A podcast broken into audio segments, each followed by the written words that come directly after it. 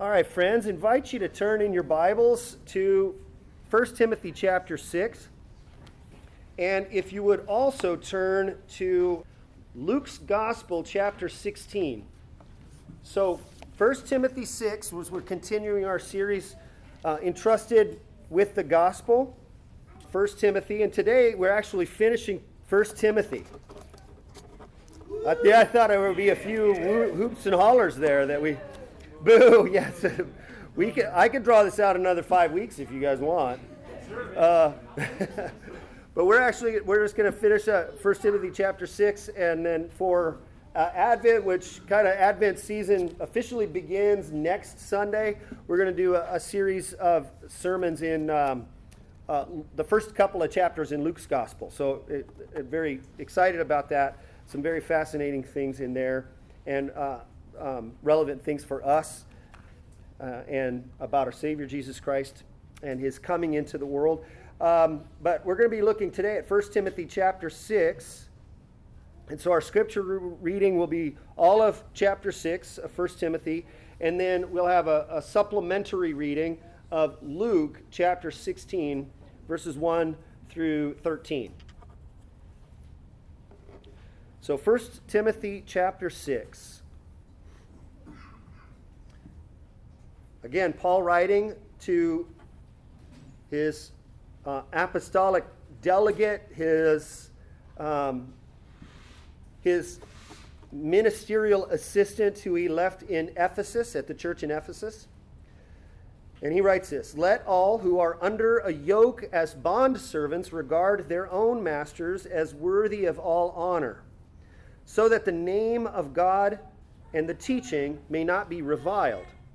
Those who have believing masters must not be disrespectful on the ground that they are brothers.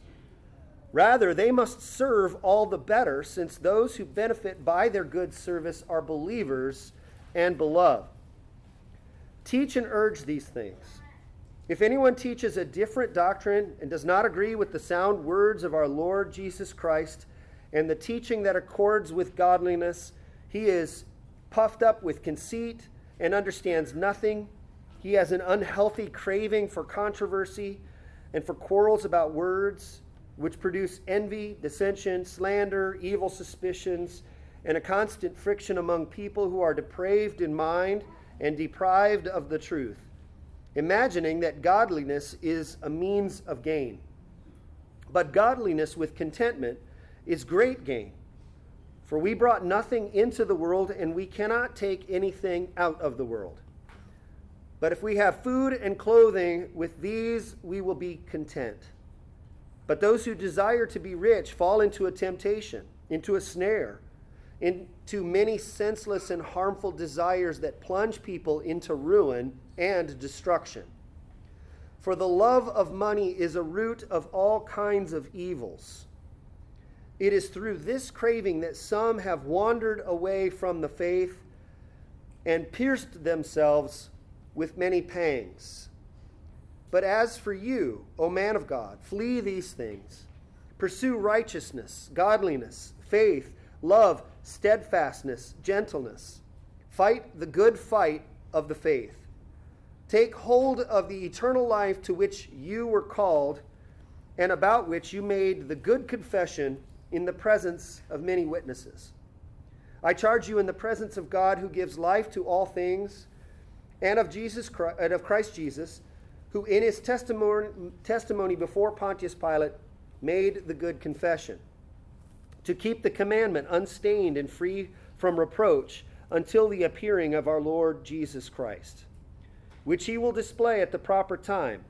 He who is the blessed and only sovereign, the King of kings, Lord of lords, who alone has immortality, to, who dwells in unapproachable light, whom no one has ever seen or can see. To him be honor and eternal dominion. Amen. As for the rich in this present age, charge them not to be haughty, nor to set their hopes on the uncertainty of riches, but on God, who richly provides us with everything to enjoy. They are to do good to be rich in good works, to be generous and ready to share, thus storing up treasure for themselves as a good foundation for the future, so that they may take hold of that which is truly life. O Timothy, guard the deposit entrusted to you. Avoid irreverent babble and contradictions of what is falsely called knowledge, for by professing it, some have swerved from the faith. Grace be with you. And now, Luke's Gospel, chapter 16, verses 1 through 13. These are the words of Jesus in the parable of the dishonest manager. He, and this is Jesus, he also said to the disciples, There was a rich man who had a manager, and charges were brought to him that this man was wasting his possessions. So he called him and said to him, What is this I hear about you? Turn in the account of your management, for you can no longer be manager. And the manager said to himself, What shall I do since my master is taking the management away from me? I am not strong enough to dig, and I am ashamed to beg. I have decided what to do, so that when I am removed from management, people may receive me into their houses. So, summoning his master's debtors one by one, he said to the first, How much do you owe my master? He said, A hundred measures of oil. He said to him, Take your bill, sit down quickly, and write fifty. Then he said to another, How much do you owe? He said, A hundred measures of wheat. He said to him, Take your bill, and write 80. The master commended the dishonest manager for his shrewdness. For the sons of this world are more shrewd in dealing with their own generation than the sons of light. And I tell you, make friends for yourselves by means of unrighteous wealth, so that when it fails, they may receive you into the eternal dwellings. One who is faithful in very little is also faithful in much. And one who is dishonest in very little is also dishonest in much. If then you have not been faithful with the unrighteous wealth, who will entrust to you the true riches? And if you have not been faithful in that which is another's, who will give you that which is your own? No servant can serve two masters, for either he will hate the one and love the other, or he will be devoted to the one and despise the other. You cannot serve God, and money. This is the reading of God's word, and we say, Thanks be to God. Indeed, God, your word has come to us, and we have heard it. And indeed, your spirit is working even now by using your word to come not only into our minds, but into our hearts. And we pray that now, in these next few moments, as we meditate on these and reflect on them, and apply them, that you would give us eyes to see and ears to hear. And we pray this in Christ's mighty name. And all God's people said, Amen. So, as I said before, we're going to kind of sweep through 1 Timothy chapter 6 today. And this is uh, another one of those types of passages where the Apostle Paul kind of bounces back and forth in his instructions um, about social classes within the church at Ephesus, and he kind of bounces back and forth between those and his warnings about the false teachers, and then back into the topic about the, the classes in the church, and then back into instructions to Timothy. And you you may have caught that if you were to kind of outline this passage. He begins uh, in chapter 6, in the first couple of verses, talking uh, about the conduct of Christian slaves. And to kind of keep back up here, notice that in chapter 5, he started to deal with a whole bunch of different uh, social groups or segments within the church. You know, the older men, you know, back in chapter 5, rebuke an older man and encourage, do not rebuke an older man, but encourage him as you would a father, younger men as brothers, older women as mothers, younger women as sisters, and then he uh, had a long instructions in chapter 5 about widows. And so this is a continuation of that. He now is addressing those who are slaves or bond servants in the church. And then he kind of jumps into this teaching about false teachers, which we've looked at on a previous message in verses 3 through 5. And then he comes back to the issue about uh, contentment in the world in verses 6 through 10. And then in 11 through 16, he jumps to some personal instructions to Timothy. And then back to, again, kind of re, uh, catching the same kind of complementary theme about material possessions and wealth and money in verses 17 through 19 before he gives his farewell. Today I want to focus on just those three the three parts and we'll just kind of deal with the other, uh, the other sections, the, the teaching about false teachers and the specifics to Timothy as kind of just transitions. Uh, but I want to focus on the ones that all could kind of be seen together.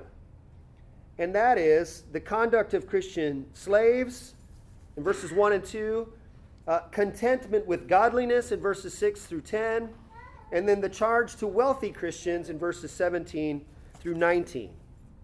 So that's that's going to be our focus today, is to look at those three sections. And so let's begin by looking at the conduct of Christian slaves or bondservants. Notice the beginning of verse 1. Let all who are under a yoke as bondservants regard their own masters as worthy of all honor. We've encountered this word bondservant before. It's a Greek word doulos, and it's sometimes translated as slave. How many of your Bible translations uses the word slave? Yeah, what, what translation is that? NIV. The NIV. Yours NIV too? Okay. Uh, ESV here has bond servants, but slave is, is also the, the uh, word that this conveys. And then notice as well the, the other term here, under a yoke. Under a yoke the imagery here is the yoke, and we've seen this, I, I, think I put this picture up before. It's this long wooden uh, kind of shoulder uh, piece that goes onto the shoulders and backs of oxen that the oxen would drag along. We, we, we encountered the, the, the imagery of an oxen in labor in chapter 5 about the, where the scripture says, You shall not muzzle an ox while it treads out the grain. And the idea is that they would hook this large yoke onto the shoulders of, of the uh, beast of burden, and they would carry and move heavy things like big stone uh, tablets that would dra- drag across the ground and kind of break up the, the grain or the stalks of grain. Here, Paul kind of uses that same imagery under a yoke. And the combination of those, t- those two things is the, the picture of the typical worker in the ancient world. Now, some have objected to this idea of slaves and masters in the Bible, saying that the Bible promotes uh, slavery or at least is indifferent to it. I want to just kind of, by way of reminder here, is uh, that the institution or the, the social strata of slaves and masters in the Greco Roman world uh, was not without its problems, but it, uh, its uh, not quite the same institution that we think of when we think of slavery here in America post Civil War. Of course, the Bible condemns man stealing, and the Bible actually condemns owning a slave who was stolen. But the institution of slavery was kind of much broader than, uh, than stealing. There were lots of ways that, that somebody, a free person, could go into uh, the status of slave. Some, some would choose to do it on their own accord. Perhaps they had a debt that needed to be, uh, to be paid. So the institution here is, is quite a bit different.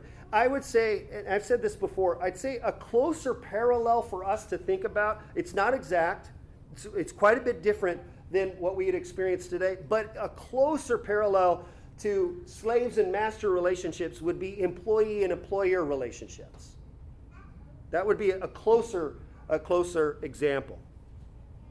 And so Paul is dealing with the issue here of Christians who are happen to be slaves in the church. And he deals with two specific situations. In verse 1, he's talking about Christian slaves with unbelieving masters. So, if you're a Christian slave and you have an unbelieving master, how are you to be with your unbelieving master? And then in verse 2, he talks about Christian slaves who have believing masters. Now, picture this. You have within the church in Ephesus, because you didn't have First Presbyterian in Ephesus, you didn't have First Baptist in Ephesus, you didn't have the large evangelical megachurch in Ephesus. There was just one church in Ephesus at this time. And so if you have a believing slave and a believing master, they're part of the same church. They're part of the same congregation. So let's look at how he addresses those. Christian slaves with unbelieving masters, let all who are under the yoke as bondservants regard their own masters as worthy of all honor. And he look at the reason that he gives, so that the name of God and the teaching may not be reviled. This is yet another place where the apostle Paul is dealing with the different relationships, the social structures in the church and it is applying the gospel. How does the gospel apply to somebody who is living in these kind of social structures? He does this in a, in a couple of other places, and we've seen these before. Ephesians chapter 6. This is the Apostle Paul writes here, same word. Bond servants, obey your earthly masters with fear and trembling, with a sincere heart, as you would Christ. Not by way of eye service as people pleasers, but as bondservants of Christ, doing the will of God from the heart, rendering service with a good will, as to the Lord and not to man, knowing that whatever good anyone does, this he will receive back from the Lord, whether he is bondservant or free. This is a, a parallel passage to what Paul is reminding Timothy here in verse 1. I love this then he says, eh, when in, as you, as a bond servant, you are to look at your earthly masters and serve them as if you were serving Christ himself. Don't do it uh, just as, you know, for eye service. Don't do just to be seen or as, as people pleasers, but as bond servants of Christ and that whatever you do, even if you're serving your master really well, and you maybe not even see an actual reward from that in this life, but notice that the Lord does. Did you catch that in verse 8? Whatever good anyone does, he will receive back from the Lord, whether he's a bondservant or free. Similarly, Paul wrote again, just kind of notice that there's multiple places that Paul's addressed this issue. Colossians chapter 3, is very similar. He says, Bondservants, obey everything, in everything, those who are your earthly masters, not by way of eye service as people pleasers, but with a sincerity of heart, fearing the Lord. Whatever you do, work heartily as for the Lord and not for men, knowing that from the Lord you will receive the inheritance as your reward. You are serving the Lord Christ. For the wrongdoer will be paid back for the wrong he has done, and there is no impartiality. And it's helpful to remember in those contexts, the Apostle Paul is giving instructions to masters too. Right in the Ephesians passage, the next verses, Masters, uh, uh, do the same to them. Stop threatening them, knowing that he who is both their master and yours is in heaven, and there's no partiality with him. Similarly, in Colossians, the next verse deals with masters treating your bondservants justly and fairly, knowing that you have a master in heaven. These are all part of those, those kind of household codes. And Paul is saying, what he's saying here is God has established and arranged these and ordered these societal units. There is these kinds of arrangements, even in households, even in marriages, even in, in families. And he says, even in the, the workforce. And so here he's saying if you happen to be in a situation where you're a bond servant, you're a slave working for a master, do so with all the honor that, uh, because, and the reason here is because so that the name of God and the teaching, meaning the teaching of the gospel, is not re, uh, reviled. Here's a quote from somebody displaying a proper attitude of submission and respect and performing quality work help make the gospel believable. So that's how that's how Christian slaves are to be with unbelieving masters. What about Christian slaves with believing masters? Verse 2. Those slaves who have believing masters, and note, catch this, this is very fascinating.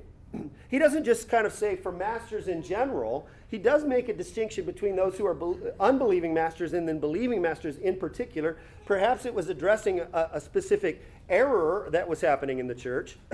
but he says, those who have believing masters must not be disrespectful on the ground that they are brothers. Whoa. Rather, they must serve all the better, since they, those who benefit by their service are believers and beloved. Must not be disrespectful on the ground that they are brothers. So notice what's behind what Paul's instruction there is. he, he's the assumption that's that's underneath all of this is that Christians from all social strata in life before Christ are all one. Paul says uh, something similar to this effect in Colossians chapter 3.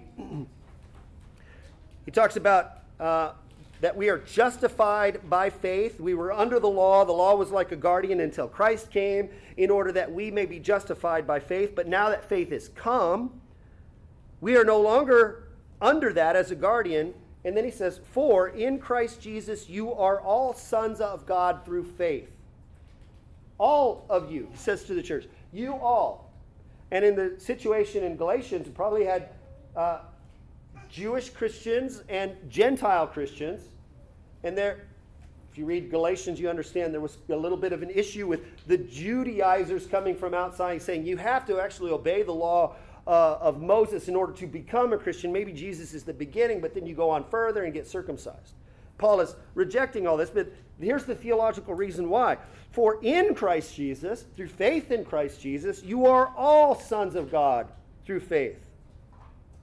For as many as, of you as were baptized into Christ have put on Christ. And then this often abused verse there is neither Jew nor Greek, there is neither slave, same Greek word, doulos, nor free. There is no male and female. You are all one in Christ Jesus. And if you are Christ, then you are Abraham's offspring, heirs according to the promise.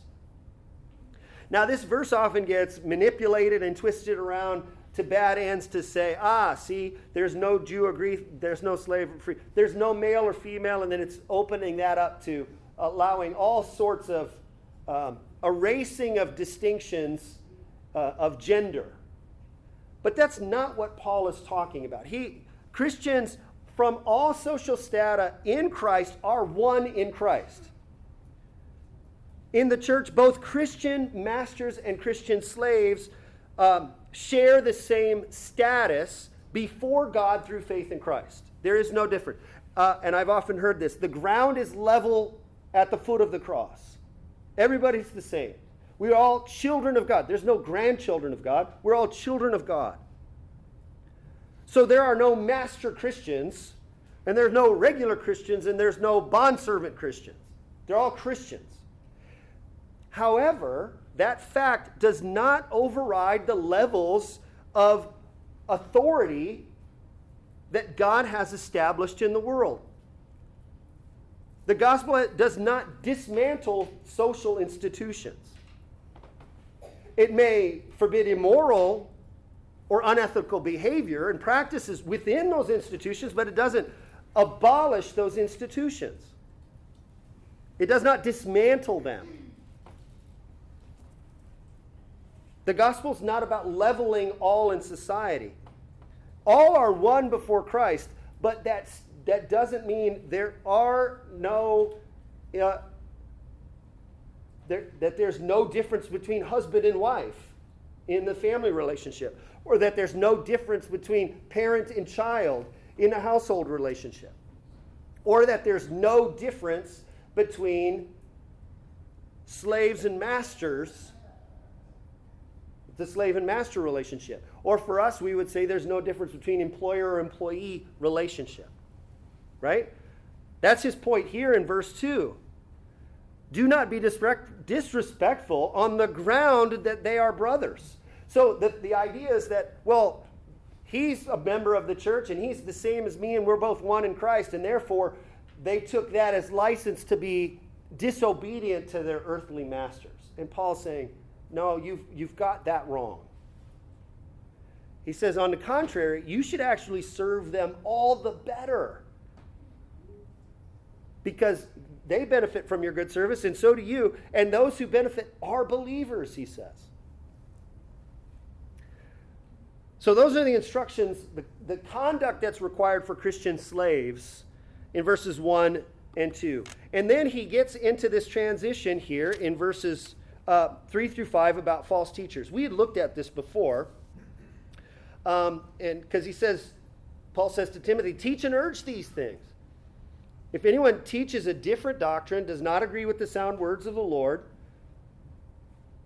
in accord that accords with godliness, puffed up, he's puffed up with conceit, understands nothing. He has an unhealthy craving for controversy, for quarrels about words, which produce envy, dissension, slander, evil suspicions, and constant friction among the people who are depraved in mind, deprived in the truth. Okay, we've looked at all of these before. We've seen on a couple of occasions throughout this series, we've seen the the type of character and conduct of the false teachers, and we've looked at all of these before. But it's uh, Paul's revisiting it again because that's one of the main topics that he needs Timothy to address. But then it's the last line here that's unique to this context.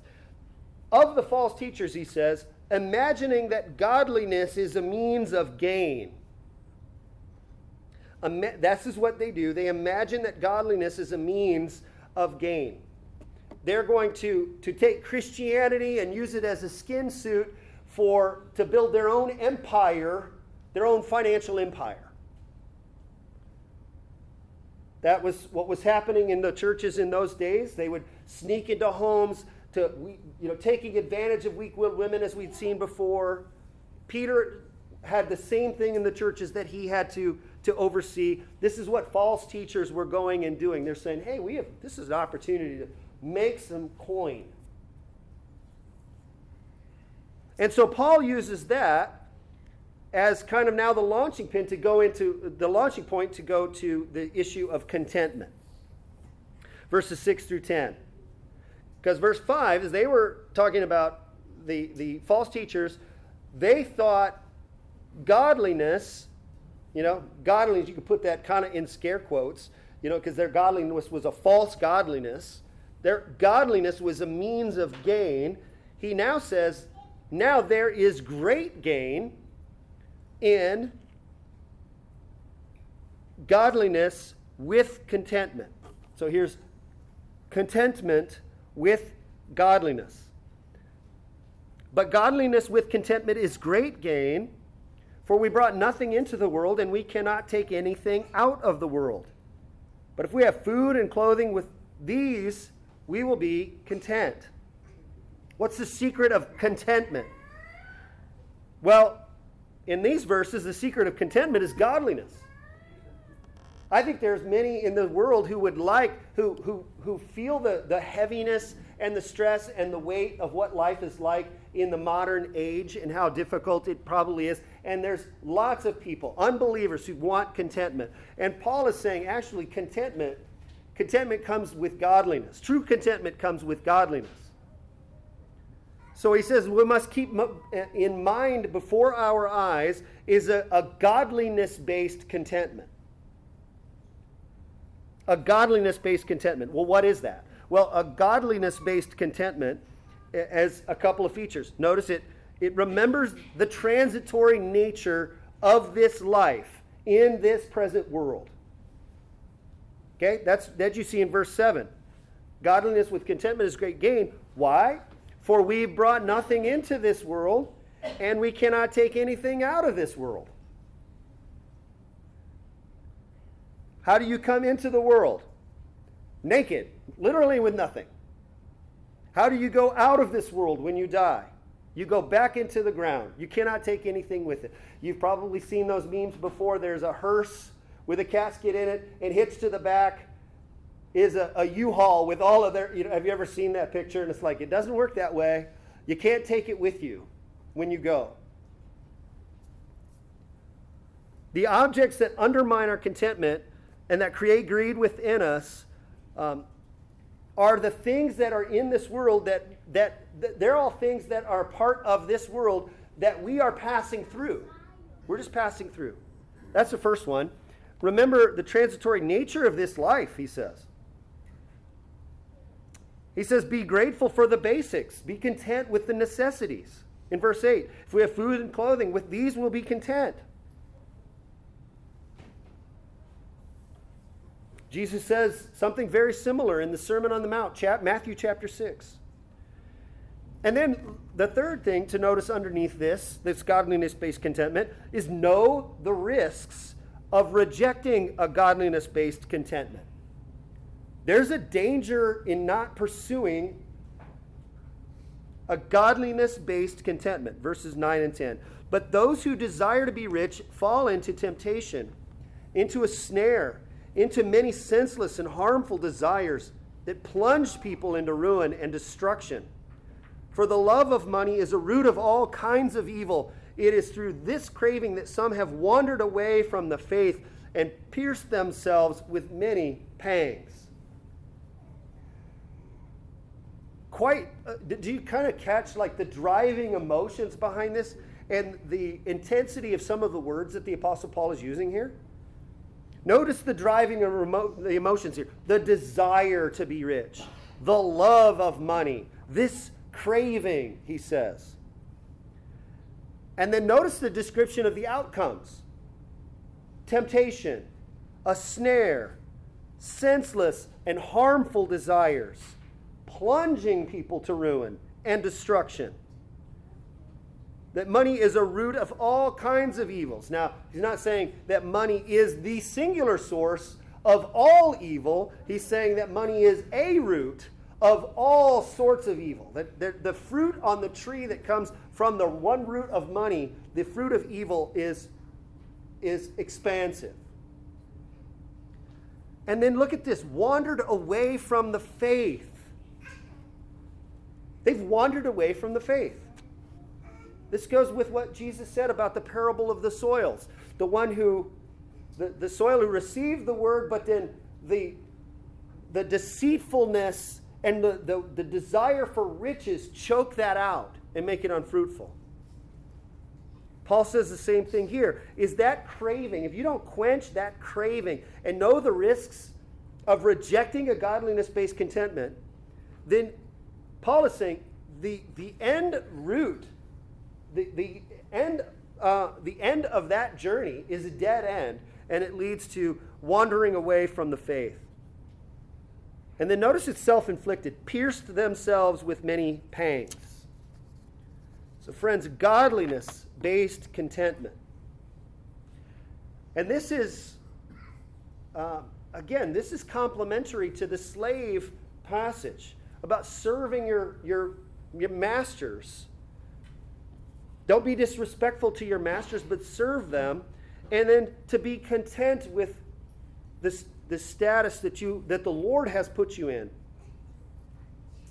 From there, the apostle Paul goes into a, some instructions to Timothy. Verses 11 through 16.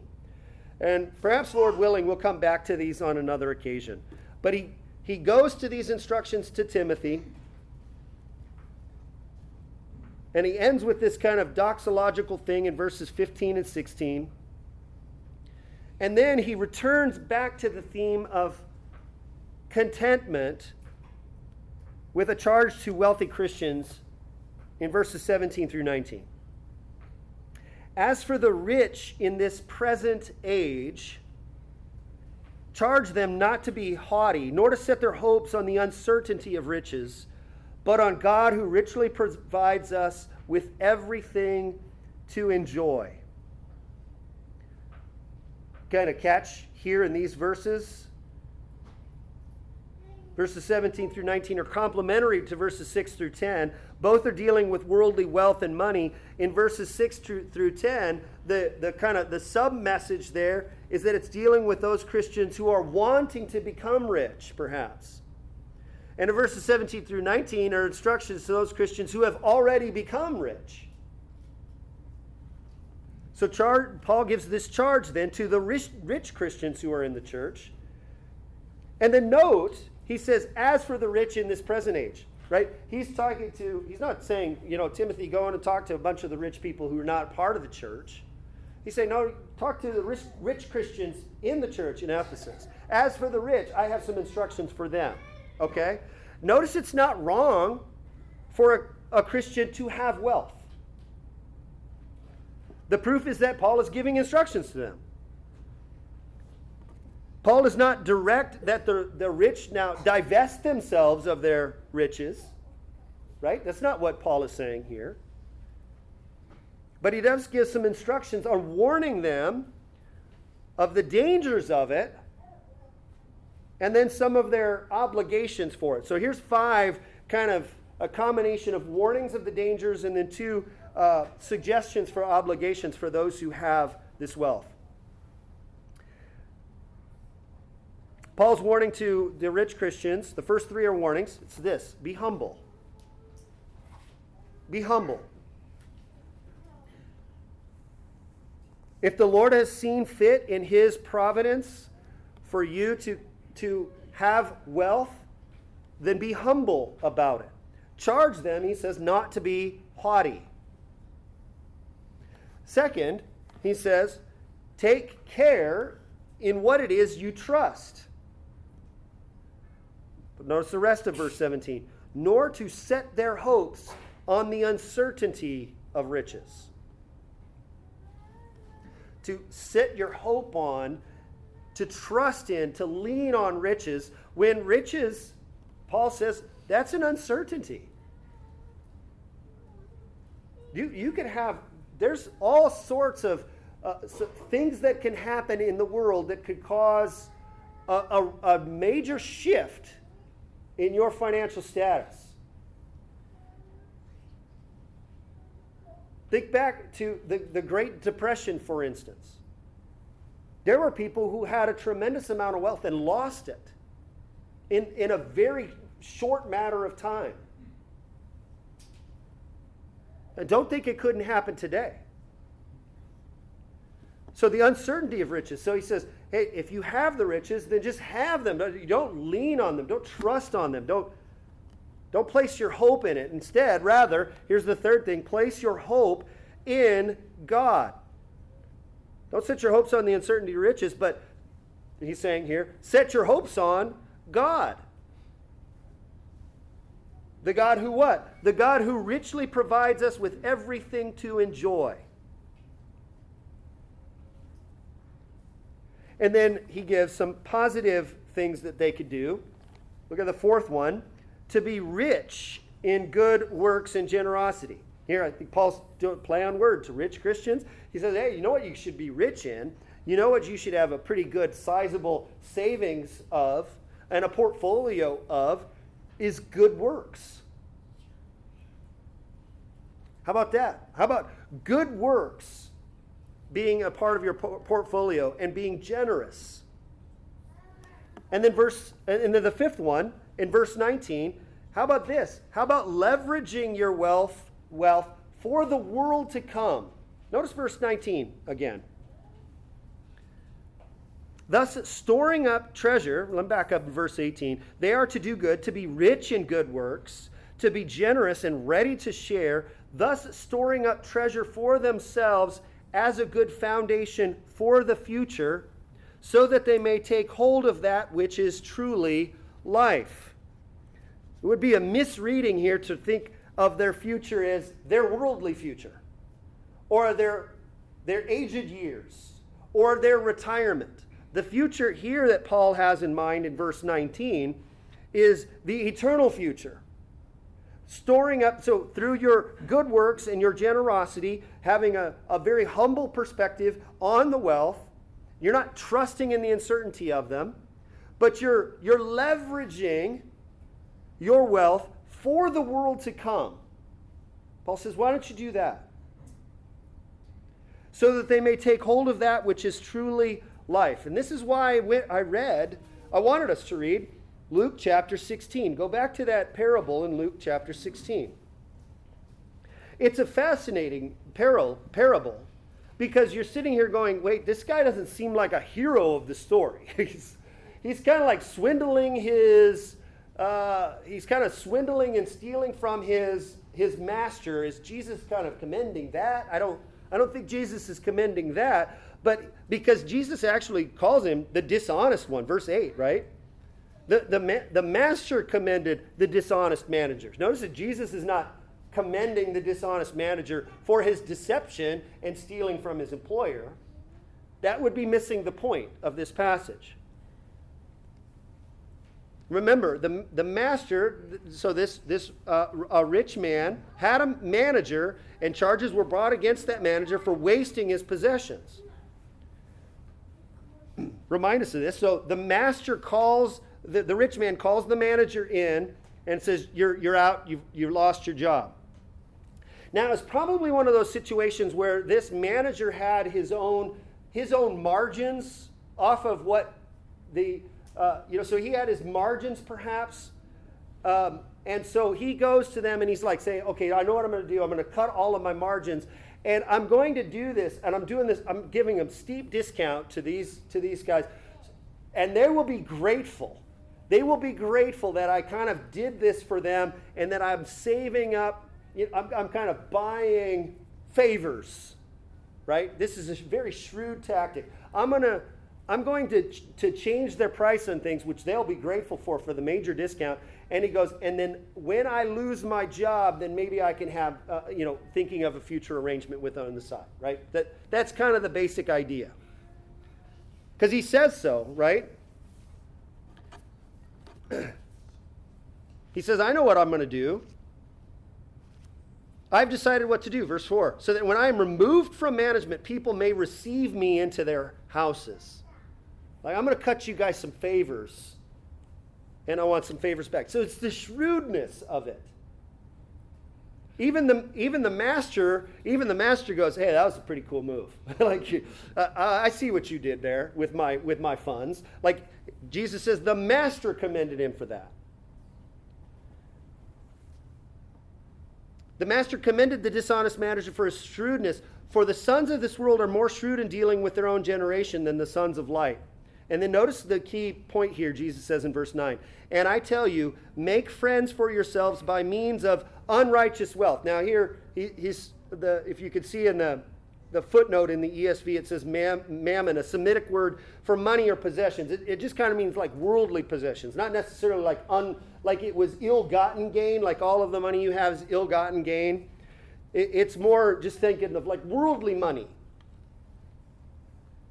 Make friends for yourself by means of this worldly money so that when it fails, they may receive you into the eternal dwellings.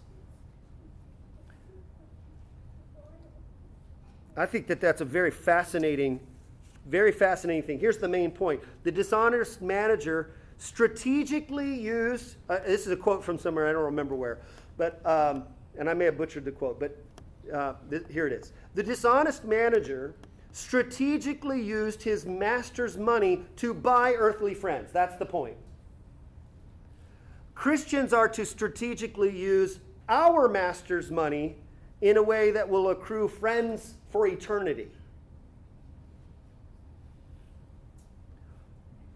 I'll say that again. The dishonest manager strategically used his master's money to buy earthly friends. And it's the shrewdness of that that is being commended here. And then in verse 9, Jesus is suggesting that Christians are to strategically use our master's money, because he owns it all here anyway, in a way that will accrue friends for eternity.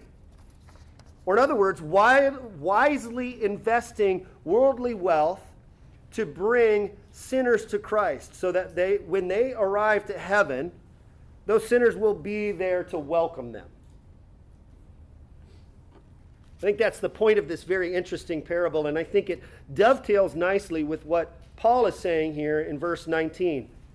Hey, to the, to the rich in this present age, here's, here's what you should do. A couple of warnings, a couple of warnings to you about having it. It's, it's not wrong to have it. You don't have to divest yourself of it, but just don't trust in it. Don't be boastful about it. Be, be generous and ready to share. Do good works. And then you will be storing up treasure for themselves as a good foundation for the future. That's the future he's talking about. The eternal dwellings that Jesus spoke of in Luke 16, so that they may take hold of that which is truly life. How about that? What if we were to strategically use our master's money in a way that will accrue friends for eternity? That's Paul's suggestion for Christian, for the rich Christians. And now, is a summary of the whole passage. In particular, these passages that, that kind of are, are complementary and go well together. The charge to the conduct for Christian slaves, uh, uh, contentment with godliness, and a charge to wealthy Christians. I love how John Stott put it in his commentary. And it uh, reads as, like this, and I believe it's in the, um, it's on the slide. John Stott says, looking over both of the paragraphs about money, the apostles' balanced wisdom becomes apparent. Against materialism, an obsession with material possessions, he sets simplicity of lifestyle. Against asceticism, the repudiation of the material order, he sets gratitude for God's creation. Against covetousness, the lust for more possessions, he sets contentment with what we have. Against selfishness, the accumulation of goods for ourselves, he sets generosity in imitation of God. Simplicity, gratitude, contentment, and generosity constitute a healthy quadrilateral of Christian living. And here I've kind of put it into a chart from materialism to simplicity. And then the opposite extreme from, from asceticism to, to gratitude for the good gifts that God gives in the world. From covetousness to contentment. Contentment with godliness, a godliness based contentment. And from selfishness to generosity. Amen. Oh, that the Lord would help us to take to heart the words that the Apostle Paul gives to those in Ephesus, to Timothy, and to those in Ephesus. Those, whether we be more at the closer end to slaves and how we need to behave with our masters, or maybe we're more toward the end of the rich Christians and we need to heed his warnings and encouragements there. But that what links them all together is this teaching on contentment. And what a convicting teaching that is, isn't it? And what the contentment is grounded on. Contentment is grounded on a generous God.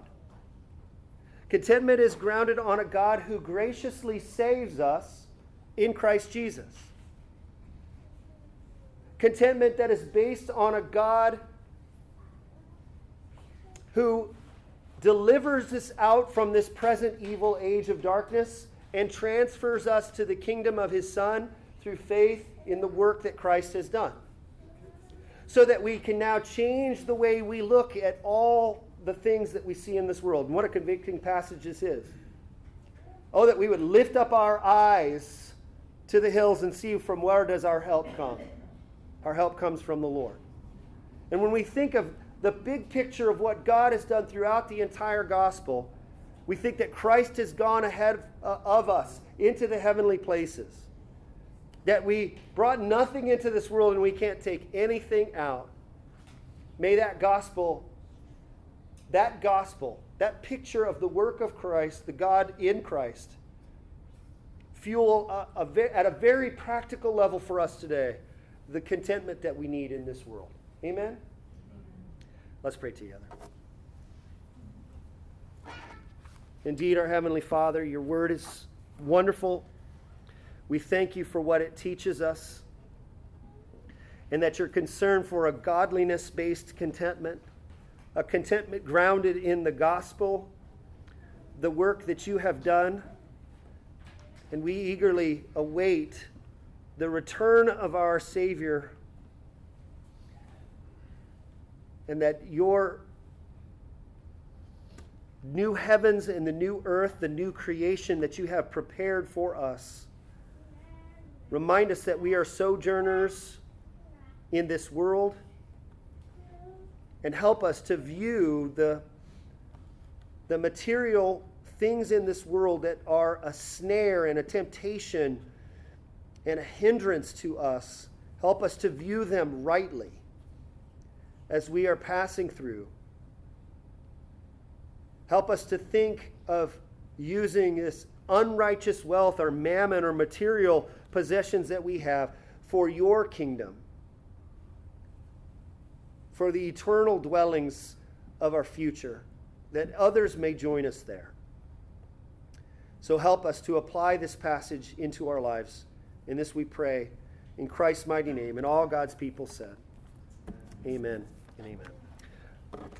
Now, let me have, as we get ready to share the Lord's Supper together, and uh, kind of think of this, the, the supper as we close here. Uh, we're remembering here the gospel. It's the gospel is pictured for us. And that as we take this together, we just move from here and transition to our fellowship meal uh, afterward. But to do so, let me um, preface our Lord's Supper this way by reading a quote from John Calvin's Institutes regarding it. And it should be on the slides as well, and so you could follow along. John Calvin says uh, this about the Lord's Supper God has received us once for all into his family to hold us not only as servants, but as sons. Thereafter, to fulfill the duties of a most excellent father concerned for his offspring, he undertakes also